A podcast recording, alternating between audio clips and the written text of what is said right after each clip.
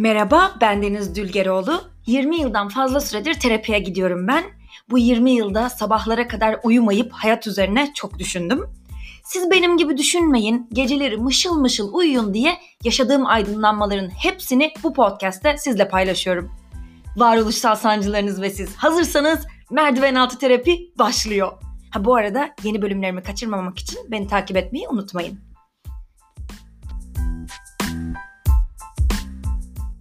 Hello, Merdiven Altı Terapi'nin 78. bölümüne hoş geldiniz. Nasılsınız?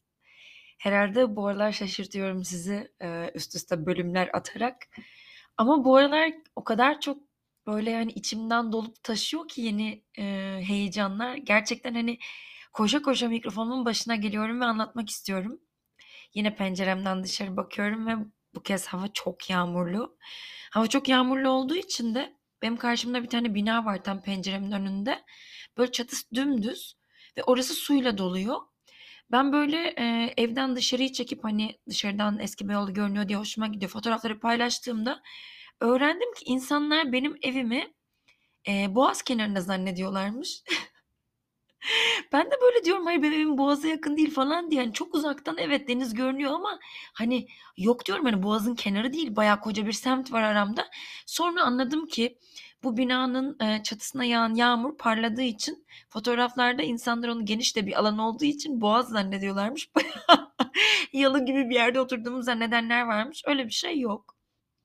Ee, konu evime gelmişken bu arada evimle ilgili çok merak edilen bir şey daha var. Ee, deprem zamanı biliyorsunuz evimle ilgili e, giriş katında sorunlar olduğunu paylaşmıştım. Ve o yüzden de hani Deniz evini güzel döşedin ettin tamam iyi hoş da hani e, hevesle hala böyle masanın yerini değiştirdim yatak başı yaptım falan diye anlatıyorsun. Ama asıl senin sorunun hani evin binası ile ilgili değil mi? Senin buradan çıkman gerekmiyor mu diye soranlar oluyor. O durumda bir e, o yüzden güncelleme yapmak isterim. Eee, aslında kolon kesilmemiş. Zaten bina yığma yapı olduğu için öyle bizde kolon sistemi yok. Yani burada aslında Jenga gibi düşünebilirsiniz. Böyle Lego'dan bir ev gibi. Her parça taşıyıcı burada. Eee, ve yığma binalar eski bir Rum binası bu. Eski bölümleri dinleyenler bilirler. 1890 yapımı. Yani 130 yaşında, 130'dan bile büyük bir bina yaşı. Eee, ve bu binalar 4 kata kadar taşıyabiliyor. Bizim binada 1970 yılında onaylanmış. Çünkü gidip araştırdım e, bütün Anıtlar Kurulu'na kadar her şeyi. E, 1970 yılı civarında onaylanmış bir kaçak katımız var. İlk sorun bu. İkincisi de giriş katında oynama olduğu görünüyor. Ama ben bunları dile getirdiğimde e, ortalığı ayağa kaldırıyor olarak e, tanımlandığım için eskisi kadar böyle bunu e, dillendirmemeye çalışıyorum. E, binada oturan ler e, çok endişeli olsa da binadaki bu işlemler üzerinde söz e, söz hakkı olanlar mal sahipleri, mülk sahipleri. O yüzden e, onların ağzına bakıyoruz ve onlar da sürekli bir toplantı yapılacağını ve e, burada o toplantı sonucunda çıkan karara göre bir denetleme yapılacağını, binada bir analiz yapılacağını söylüyorlar. E, Şubat ayından beri bu söyleniyor. Bugün neredeyiz? 12 Nisan, çarşamba bugün. Henüz öyle bir şey yapılmadı. Bakalım hani iyi niyetle biraz daha bekliyorum. Hep birlikte göreceğiz öyle bir şey yapılacak mı. Eğer olmazsa zaten ona göre bir aksiyon alırız. Deprem çünkü korkutucu. Deprem e, gündemi bu arada unutulmaya başlandı gibi hissediyorum. Ve unutmamak için elimden geleni yapıyorum ben. Çünkü o tam bahsettiğimiz şey dönemi yaşıyoruz. Hani ilk deprem olduğunda herkes endişelendi o bölgelerde yaşayanlar için ve yaşananlar için, sonuçları için ama endişemizi tabii ki hepimiz gömme ihtiyacı duyuyoruz. Çünkü acıyla yaşamak, kötü hislerle yaşamak kimsenin hoşuna gitmiyor. Unutmak iyi geliyor hepimize. O yüzden unutmaya başladık. Ben unutmak istemiyorum. Yardım toplamaya çalışıyorum. O yüzden de ben bir yabancı bir gruba dahilim. Ben eskiden reklam yazarı olduğum dönemlerde e, Cannes Lions tarafından See It Be It isimli bir programa seçilmiştim. Geleceğe yön verecek kadın liderlerden biri olarak Türkiye'den seçilen ilk kadın olmuştum. Sanırım hala ilk kadınım. Umarım başka kadınlar da çıkar. E, ve oraya gittiğimde Kanda e, diğer e, Seed Beat programına seçilen kadınlarla birlikte bir WhatsApp grubu oluşturmuştuk. Ben onlardan e, bağış topluyorum. Çünkü e, onlara 1 euronun ve 1 doların e, Türk parasının yaklaşık 20 katı olduğunu söylediğimde o yüzden yapacakları çok küçük bağışların burada çok değerli olduğunu anlattığımda e, bütün bağışlara çok sıcak e, yaklaşmaya başladılar. O yüzden de yine bir e, Hatay'daki bir durum için bir yardım istedim ve sağ olsunlar gerçekten çok güzel paralar verdiler. Ve o grupta e, bu paraları meselesini konuşurken muhatap olduğum grubun içinde bir kız var Lydia Peng. Onunla ilgili bir şey geldi aklıma. Size o karakterden bahsetmek istiyorum. Lydia ile ben e, Kanda işte tanışmıştım ve tanıştığımız anda o Seed Beat programına seçilen genç kadınlardan bir tanesiydi. Çok ilgimi çekmişti çünkü görünüşü itibariyle çok ilginç. Birincisi çok tarz giyiniyor. Yani gerçekten çok iyi giyiniyor. Hani bu kadın kim diye bakıyorsunuz. İkincisi de e, tip olarak melez olduğu için e, ilk görüşte dikkatinizi çekiyor. Çok fazla benzerini gördüğünüz bir insan değil. Kendisine bu arada Instagram'dan bakabilirsiniz Lydia Peng. E, babası Çinli bir fotoğrafçıymış. Annesi de İngiliz bir ressammış. O yüzden sapsarışın İngiliz bir anneyle Çinli bir e, babanın karışımı haliyle ortaya çok güzel ve enteresan görünen hani bir kız e, çıkarmış. Ve Lidya'nın sadece tabii ki tipi e, değil ilginç olan dediğim gibi tarzı da çok ilginç. O kadar hani tarz giyinmesi de boşa değil. Belki biliyorsunuzdur. Refinery 29 diye bir e, site var. Oranın kreatif direktörüydü ben tanıştığım zaman. Çok havalı bir site. Dünyaca ünlü bir site. Ve Lidya ile ben tanıştıktan sonra hani hemen tabii ki Instagram'dan takip ettim. Ee, hem nasıl giyindiğine bakmak için hem de nasıl yaşadığına bakmak için. Ve takip ettikten sonra yani ben Türkiye'ye döndükten sonra Lydia evlendi. Ona Instagram'dan e, şahit oldum. Çünkü düğünü Vogue'a çıktı. E, bayağı bildiğimiz Vogue dergisine. O kadar güzel bir gelinliği vardı ki simsiyah böyle metrelerce arkasından uzanan bir kuyruk. Hayatımda gördüğüm en ilginç ve en çarpıcı gelinlerden bir tanesiydi. Lidya neden bu kadar e, iyi giyiniyor diye ben merak etmiştim. Çünkü hani iyi giyinmek dediğimiz şey moda olan parçaları alıp e, böyle bütün lady'lerin bize dikte ettiği şekilde toplumun hani giyinmek değil. Lidya çok cesur giyiniyor. Yani her yeri dövmeli ve inanılmaz kendine has böyle bir siyah gelinliğinden de tahmin edebileceğiniz üzere gotik bir tarzı var. Ve hani gotik tarz içinde bulunduğumuz çağda popüler bir tarz da değil yani. Gotik olması bir insanı şunu gösteriyor. Hiç moda olmayan bir şey belli ki benim içimden geliyor. Her şeye rağmen e, ben bu tarzda yani benim tarzımı sahipleneceğim ve bunu ortaya koyacağım demesi bence bir insanın. Ben o yüzden çok merak etmiştim. Nasıl böyle hani bu tarzı yarattın, kendini bu şekilde kıyafetlerle ifade etmeye başladın diye.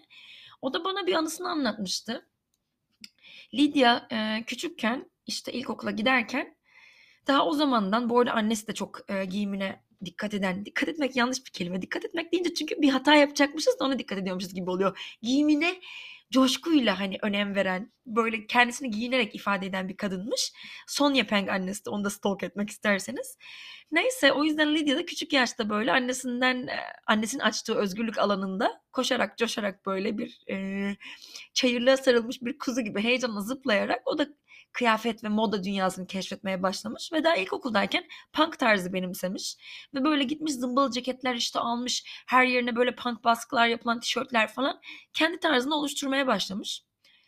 Tabii ki takdir edersiniz ki ilkokulda çok fazla böyle çocuk göremezsiniz. İlkokulda çocukların annelerinin aldığı kıyafetleri giyerler. Ee, ve bunlar da böyle daha çiçekli böcekli hani süper kahramanlı arabalı işte prensesli falan kıyafetler olur. Lidya'nın bu kıyafetleri yüzünden okul müdürü demiş ki anneni okula çağırmak istiyoruz ve eline bir kağıt vermişler ve Lidya da çok üzülmüş. Ee, çünkü olayı anlamış. Bu punk kıyafetleri artık bırakmam gerekecek diye ve yani ikinci derisi gibi hissediyormuş. Çünkü e, zaten farklı bir tipi olduğunu hissettiği için ve bundan hani ötürü dışlanmaktan korktuğu için o punk'ın zımbalı hani böyle e, nasıl ki bir alanı güvenli yapmak isterseniz bir evi dikenli telle çevirirsiniz. Kendisini o dikenli zımbalı kıyafetlerle çevirmek ona bir korunaklı bir alan tanıdığını hissediyormuş. Bir güven duygusu veriyormuş. O yüzden bu kıyafetleri çıkarması gerektiğini düşündüğünde çok korkmuş ve annesine gidip bu kağıdı vermiş. Okuldan seni çağırıyorlar. Kıyafetlerimle ilgili konuşmanı istiyorlar diye. Ve annesi de demiş ki okey okula gidiyoruz. Ve okula gitmişler birlikte. Ve siz benim kızımın kendisi gibi olmasına izin vermeyeceğinizi ve kızım sadece kendisi olduğu için hiç kimseye zarar vermeyecek bir şekilde kendisini ifade ettiği için ona alan tanımayacağınızı mı söylüyorsunuz? Ben mi yanlış duyuyorum? Çünkü eğer bu duyduklarım doğruysa bu okuldan kızımı alacağım ve bunu da her yerde anlatacağım. Gerekirse haberlere çıkacağım demiş. Ve okul hiçbir şey olmamış gibi bu uyarısını geri çekmiş ve Lydia kıyafetlerini giymeye devam etmiş. Ve muhtemelen annesi onu koruduğu için bu şekilde bu şekilde var olmaya hakkı olduğunu anladığı için tarzını daha da inşa etmiş. Çünkü tarz dediğimiz şey kıyafetleri giymekten ibaret değildir. Kim olduğumuzu dünyaya göstermektir. Hani bunu ister saçınızı boyayarak, keserek, ister kıyafetinize zımbalar ekleyerek, ister dövmeler yaptırarak, bir sürü şey kullanarak inşa edersiniz. Yani bir sanatçının farklı bu de, e, boyaları ve teknikleri kullanarak bir resime de heykel yapmasından bir farkı yok yani. İçinizden geçen hisleri dünyaya yansıtırsınız. O yüzden zaten herkesin tek düze aynı şekilde giyindiği bir dünya yani moda olanları tekrar ettiği bir dünya çok sıkıcı ve bence kendisi olmaktan herkesin vazgeçtiği bir dünyadır. Neyse ben bu hikayeyi dinlediğimde çok etkilenmiştim ve bu hikayeyi düşündüğümde tekrar aklıma annem geldi bu sefer. Çünkü bu aralar annem üzerine çok düşünüyorum. Bu arada annem üzerine düşündüğümde e, ve annemin hatalarından bahsettiğimde lütfen annemi çarmıha germek istediğim e, ve annemin suçlanması ve hedef alınması gerektiğine inandığım zannedilmesin. Böyle bir şey yok. Hepimiz hata yapıyoruz. Birçok anne hata yapıyor. Eminim ben de anne olsam ben de hatalar yaparım. Zaten hataların üzerine konuşursak ve bunu kişisel olarak algılamazsak o zaman e, sistemde, düzende yanlış olan bir şeyleri anlayabiliriz ve değiştirebiliriz. Yani tanıdığım başka anneler olsaydı bu kadar yakından onlardan da bahsetmek isterdim ama benim tanıdığım anne benim annem. O yüzden anne eğer bu şekilde bu kayıtları dinliyorsan lütfen bunları kişisel algılama. Ne yazık ki benimle konuşmadığın için bunları yüzüne söyleyemiyorum. Ee, ne diyordum? Aklıma annem geldi. Annem çünkü e, romatizması var benim annemin. Ve otoimmün bir hastalık yani vücudu kendi kendine bir sorun olduğunu zannediyor eklemlerinde ve oraya saldırıyor. Orada ödem oluyor, enflamasyon oluyor ve ağrı yaratıyor. Annem zaten diş hekimi ve hani e, dolgu yapmak işte kanal tedavisi yapmak diş çekmek derken bu kolunu ve eklemlerini sağ kolunu çok zorluyor. Ve hep eve geldiğinde genelde ağrıdan sızlanırdı. O yüzden de e, sürekli ağrısından yakınırdı. Ama bütün bunlara rağmen de annem hep ağır bir kol çantası taşırdı sağ omzunda. Ben de anneme yani bir gün demiştim ki anne sen bu kolun ağrısıyla bu yani ve sürekli kendini yorduğunu söylemesine rağmen ağrıyan eklemin daha da zorladığını söylemesine rağmen söylemene rağmen bu e, kol çantasını taşıyorsun. Bırak boş ver. Sırt çantası taşı. Yani ben çünkü ağır laptop gibi falan şeyler e, yanımda götüreceğim zamanlarda sırt çantası taşıyorum hatta yani dağcılar, e, dünyayı dolaşanlar herkes sırt çantası taşıyor. Çünkü sırtına çok daha fazla yük taşıyabilirsin ve eklemlerini o kadar zorlamaz. Yani en azından kol çantasına koyduğun e, miktardaki bir şey sırtın için çok hafif bir yük. Ve annem bana dedi ki ben böyle bir şey yapamam. Neden anne dedim. Ben dedi genç kızlığımın da geçtiği semtte hala e, muayenehanecilik yapıyorum. İnsanlar beni tanıyorlar. Ve o yüzden beni gördüklerine derler ki sırt çantası takarsam. Ay kocaman kadın oldu kaç yaşına geldi. Artık yaşını başına aldı. Neredeyse torun sahibi olacak yaşta. Hala ama genç olmaya özeniyor. Sırt çantası takıyor derler. Ben annemi ne yaptıysam ikna edemedim ne dediysem. Annem kol çantasıyla e, kolları ağrıya ağrıya gezmeye devam etti. Yani el alem ne der diye düşünerek el alemin canını sıkmamak için daha doğrusu kendi hakkında düşüneceklerini e, kafaya takıp endişe ederek kendi canını sıkmamak için kolunun ağrımasını ağrımasını seçti annem. Neyse işte bütün bunları düşünüyordum böyle son günlerde. Ve bir yandan bunları düşünürken bir yandan da İstanbul'da e, film festivali başladı. Film festivali ben çok seviyorum. Biliyorsunuzdur belki film ekimine de neredeyse böyle bir kamp gibi girmiştim. Üst üste bir sürü film izlemiştim. Hatta bu podcast'te de bahsetmiştim. Ee, bir kraliçeyle ilgili olanını yine anneme bağlayarak. Yine İstanbul Film Festivali başlayınca koşa koşa gittim e, ve bir sürü film, belgesel izledim. Blue Jean diye bir tane filme bilet aldım. Belki duymuşsunuzdur bu filmi. Bu arada e, film festivaline gidiyor olmamın sebebi hani Hollywood filmlerinden pek hoşlanmıyorum. Çünkü Hollywood filmleri size e, gerçekten pek gerçekle pek alakası olmayan, içinde acıları olmayan, e, hep mutlu sonla biten, neşeli anlardan oluşan filmler gösteriyor ve bunlar hayatı sorgulamanıza yol açmıyor. Ama gerçek e, kaliteli filmler, sanat filmleri belki izlerken canınızı sıkan ama yaralarınızı kurcaladığı için o yaraların e, üzerine düşünüp iyileştirmenizi sağlayan cinsten filmler festivallerde gösteriliyor. Ben de o yüzden işte Blue Jean diye bir filme bilet aldım. Blue Jean'in konusu 1988 İngiltere'sinde geçiyor. O zamanlar e, Margaret Thatcher'ın muhafazakar hükümeti bir yasayı geçirmek üzere. Bu yasa e, şöyle diyor işte gayler ve lezbiyenler artık hani anormaller ve bunu kabul ederek yaşayacağız ve hani aramızda normal bir şekilde yaşamamalılar. Ve Jean de filmin isminde geçen Blue Jean'deki Jean bir beden öğretmeni ve Jean lezbiyen ama bu e, içinde yaşadığı o dönemin İngiltere'sinde e, hükümet çok muhafazakar olduğu için ve halka da kışkırttığı için kesinlikle homoseksüelliği, gayliği, lezbiyenliği ve bütün cinsel farklı yönelimleri desteklemediği için müthiş bir baskı hissediyor üzerinde ve lezbiyen olduğunu saklıyor. Aslında bir kız arkadaşı var ve kız arkadaşı e, dürüstçe bunu cesur bir kadın yani cesur derken muhtemelen o da görüyorsunuz sahnelerde bazı sahnelerde annesine annesiyle ilişkisini bu şekilde cesurca kurabilmiş bir kadın. Hani ben böyleyim ve bunu kabul ediyorsun demiş bir kadın. O yüzden de hayatın geri kalanında da çalıştığı iş yerinde işte gece çıktığı kulüplerde falan açıkça gösteriyor lezbiyen olduğunu.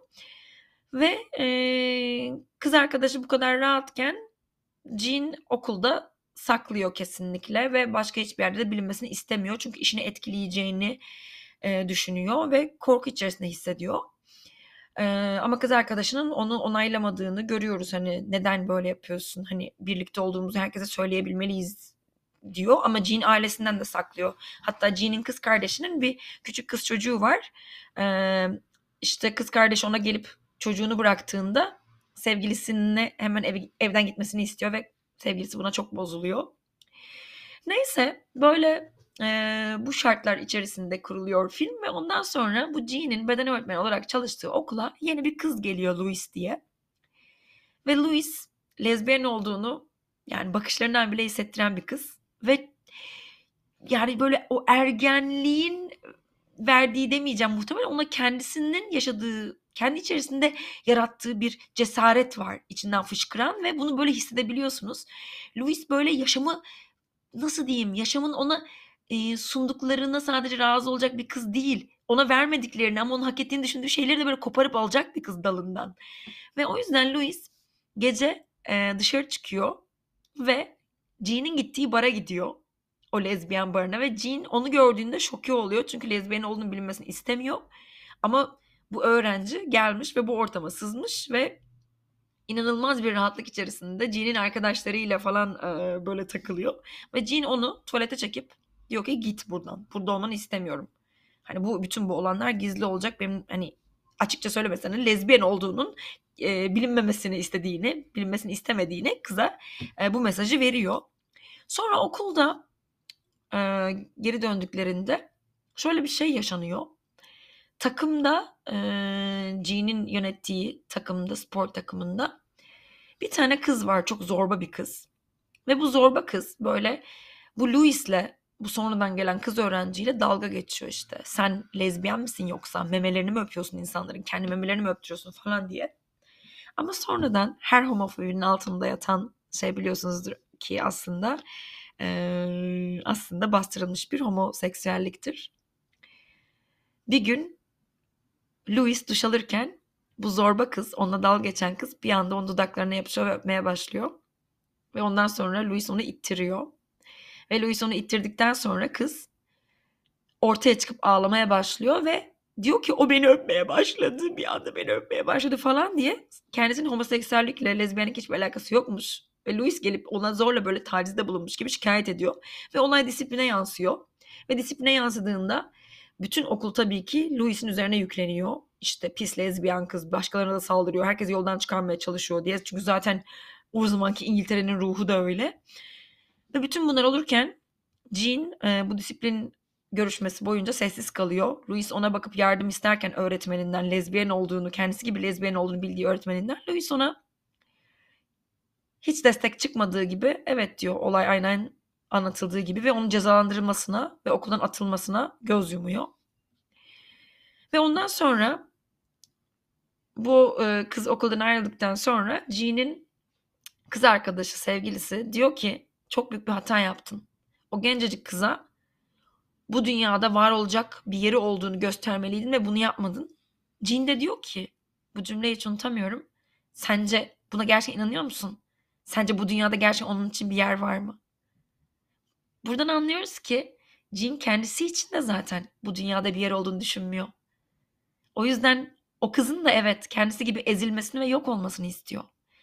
Ve sonra gitgide kendisi üzerine kurduğu bu baskı, hissettiği bu baskı artıyor. Ve en son onu bir erkekle bir date çıktığını görüyoruz. Bir şeyler denerken bir kadın gibi heteroseksüel bir kadın gibi yaşamaya çalışırken. Ve ondan sonra bir kadın gibi giyiniyor ve bir doğum gününe gidiyor. Ee, kız kardeşinin çocuğunun doğum gününe ve orada bir adam yaklaşıyor işte onunla flört etmeye çalışıyor. E diyor hani nasıl gidiyor bekarlık biri var mı hayatında? Çünkü daha önce evlenip boşanmış bu arada Jean. Ee, ve ondan sonra Jean birden diyor ki ben lezbiyenim.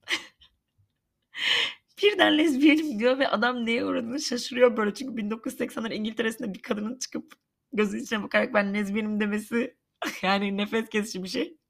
Ve ondan sonra Aa, bu da işte çocuğun hediyesi diyor bırakıyor doğum gününden ve dışarı çıkıyor ve o dışarı çıktığı sahneyi görmelisiniz. Sanki ilk kez açık havaya çıkıyormuş ve sanki ilk kez ciğerine oksijen giriyormuş gibi kendi kendine böyle kahkahalar atarak yani sinir bozulmalı bir gülme kriziyle boşalarak böyle mutluluktan deliriyor böyle dışarıda. Ve ondan sonra filmin devamında işte eski ortamına dönüyor özgürce. O, e, okulundaki yeni gelen öğrenci kız da orada. Kız arkadaşıyla barışıyor. Ve e, eskisi gibi hatta eskiden çok daha güzel yaşamaya başlıyor. Çünkü artık lezbiyen olmanın utancını yenmiş durumda. Çünkü işte daha önce söylediği o cümledeki gibi dünyada bir yer olmadığına inanmıyor artık onun için. Dünyada bir yer olmalı. Okula gelen o küçük ergen kızın isyanı sayesinde fark ediyor tüm bunları. Bu arada sonra kızdan gidip işte söylemiş miydim demin özür diliyor. Ve kendi içine böyle müthiş bir dönüşüm yaşıyor. Filmi izledikten sonra çıktım ve düşündüm. Çünkü bir film izliyorsa üzerine düşünmeli insan. Yani acaba ben nelerden feragat ediyorum diye toplum bana baskı yaptığı için. Çünkü yaşadığımız bu coğrafyada, Orta Doğu'da takdir edersiniz ki herkes birbirine fazlasıyla karışıyor. Bana da çok insan oldu hayatıma karışmaya çalışan. Düşündüm kimler var diye. Böyle o filmden çıktıktan sonra yeni bir film şeridi gözümün önünden geçmeye başladı. Babam mesela bana çok açık giyiniyorsun demişti. 20 küsur yaşımdayken. Demişti ki erkeklerin hayal gücüne biraz bir şeyler bırak. Her yerini açıyorsun. Hiç gizemi kalmıyor. Çünkü ben bir meta olduğum ve erkeklere e, servis etmek için geldiğim için bu dünyaya erkeklerin bana baktığında ne gördüğü çok önemli. Benim nasıl hissettiğim ve vücudumun ne kadarını ya da neresini ve neden göstermek istediğim değil. Babamın bakış açısı böyleydi. Ve ben tabii ki o yaşlarda henüz bu özgüvende olmadığım için, bu bilinçte olmadığım için müthiş bir utanç hissetmiştim. O gece babam benim evimde kalmıştı ve ben sabaha kadar uyuyamadan düşünmüştüm. Bugüne kadar Nasıl böyle gezdim? Nasıl, nasıl, nasıl, nasıl kendimi böyle küçük düşürdüm? Erkekler bana bakıp ne kadar aşağılık olduğumu düşünmüş olmalı diye kendime eziyet etmiştim. Yani şu an bana bir cevap verecek olsam bu bir küfür olurdu muhtemelen. Benim bedenim ve kıyafetlerim hiçbir şeyin üzerinde söz hakkı sahibi değilsin. Bunu bilmelisin, acilen öğrenmelisin. Herkes haddini gerçekten bilmeli. Kimsenin kimseye karışmak gibi bir şey aklından bile geçmemeli. Sonra bir erkek arkadaşım bana demişti ki erkek gibi giyiniyorsun. İşte sana yükselemiyorum. Beni bir kadın olarak görmekte zorlanıyormuş.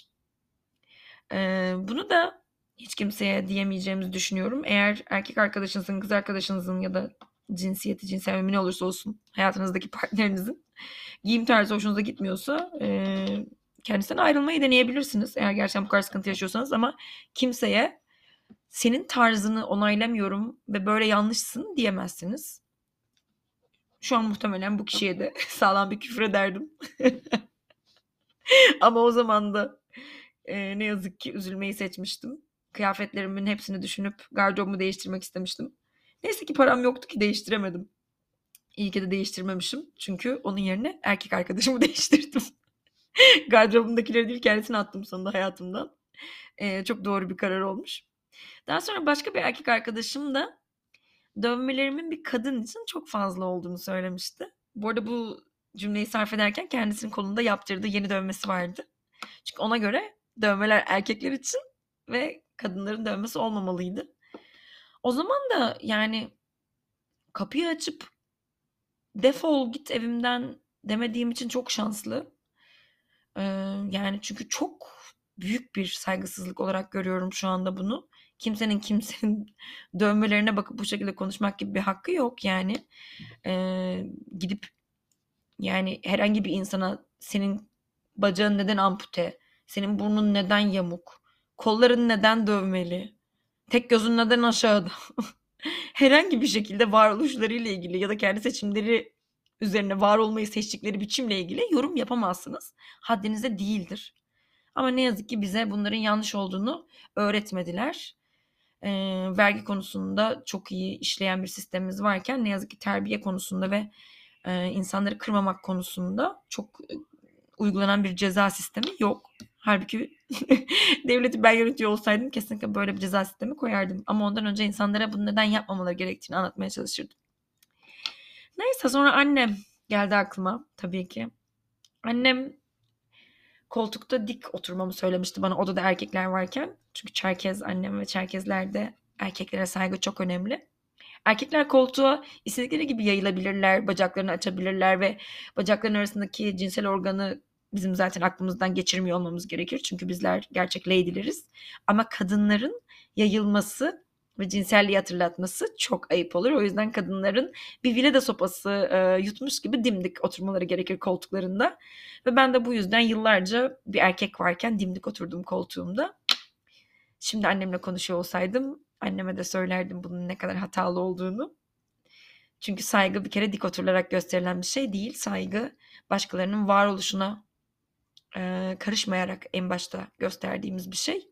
O yüzden tam tersine benim dik oturmam benim erkeğe saygımı göstermezken o erkeğin bana saygısızlığını gösterir. Eğer benim sırtım ağrıyorsa ve yorgun bir günden gelmişsem koltuğa yaslanacağım. Koltukların arkaları yaslanmak için var. Ve e, bunun dışında annem bana kendi kendime gelin güvey olmamamı söyledi erkeklere. Erkekler bizi gelip istemeliydi. Çünkü zaten seçme hakkı sadece erkeklere aittir bildiğiniz gibi.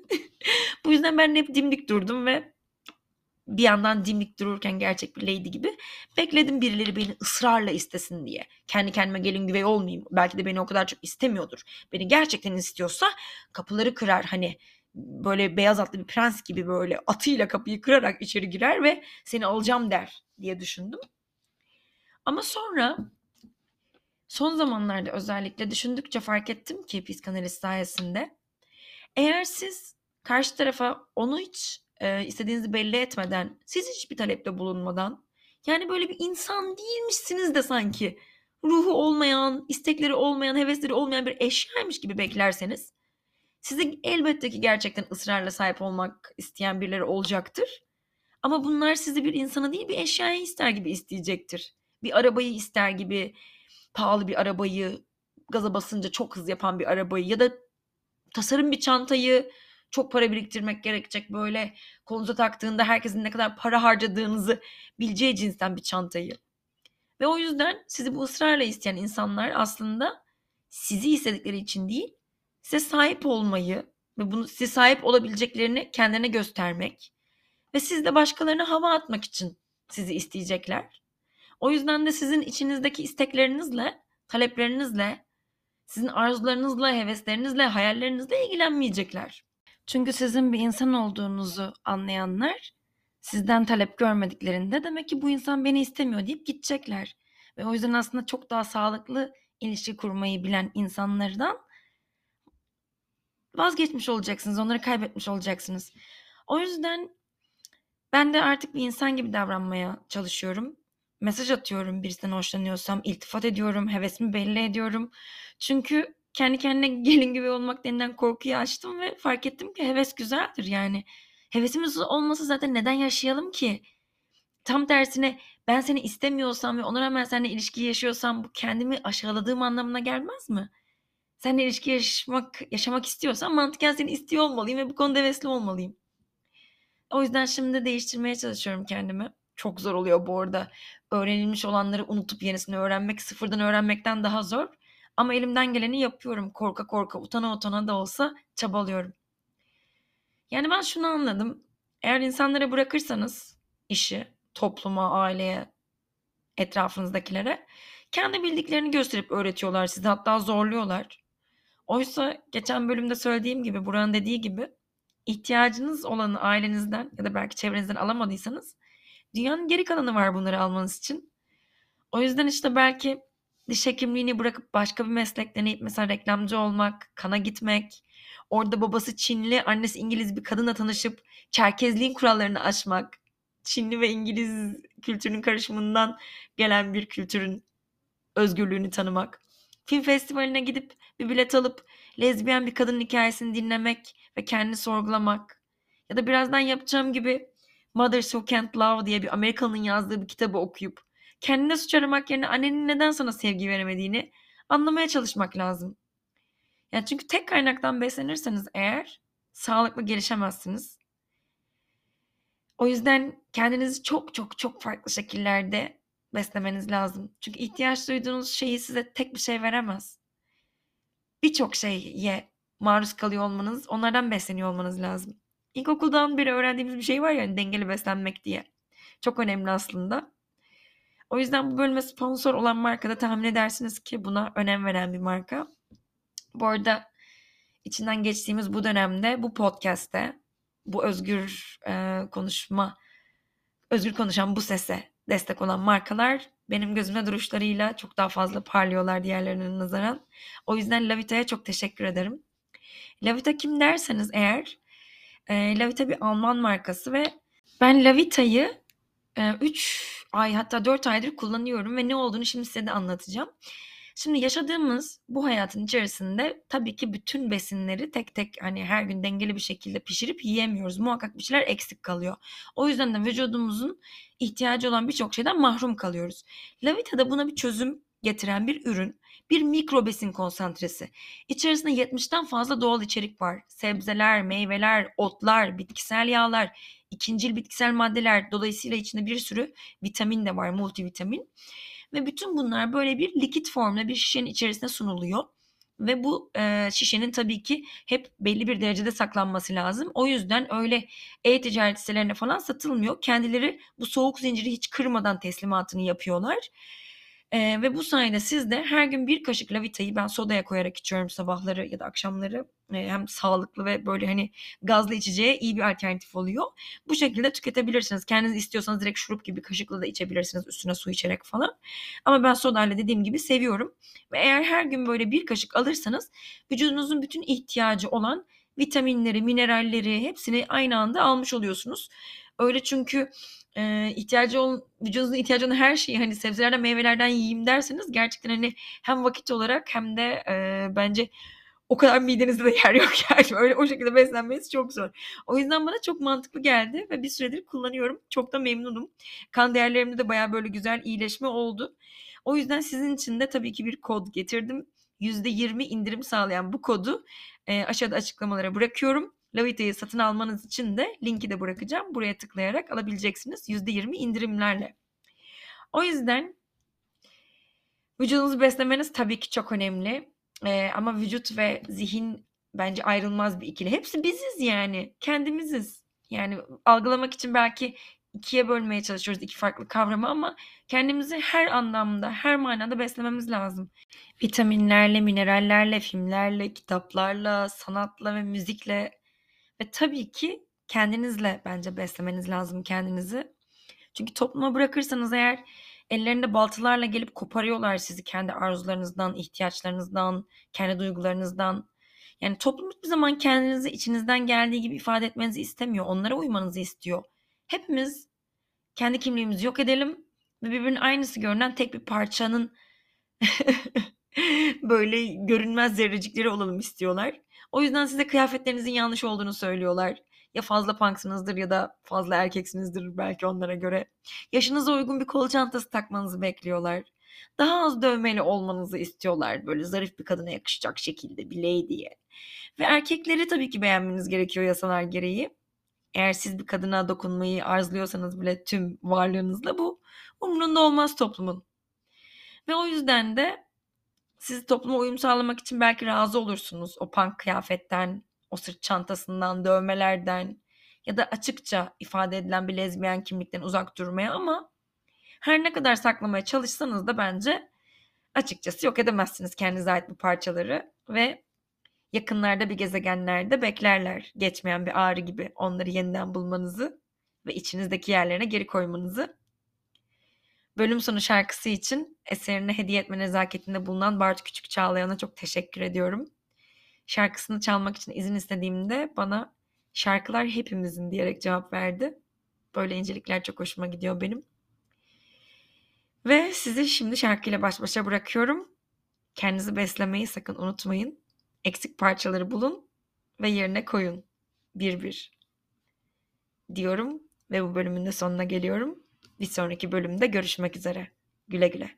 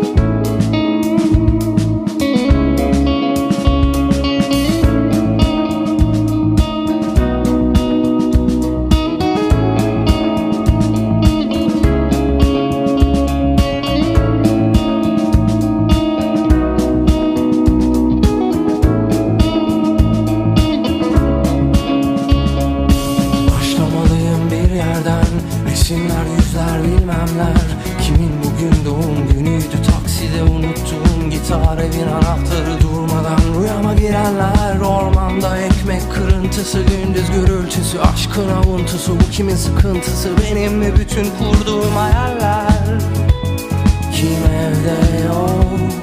Ne kadar sevdim seni Ne kadar çok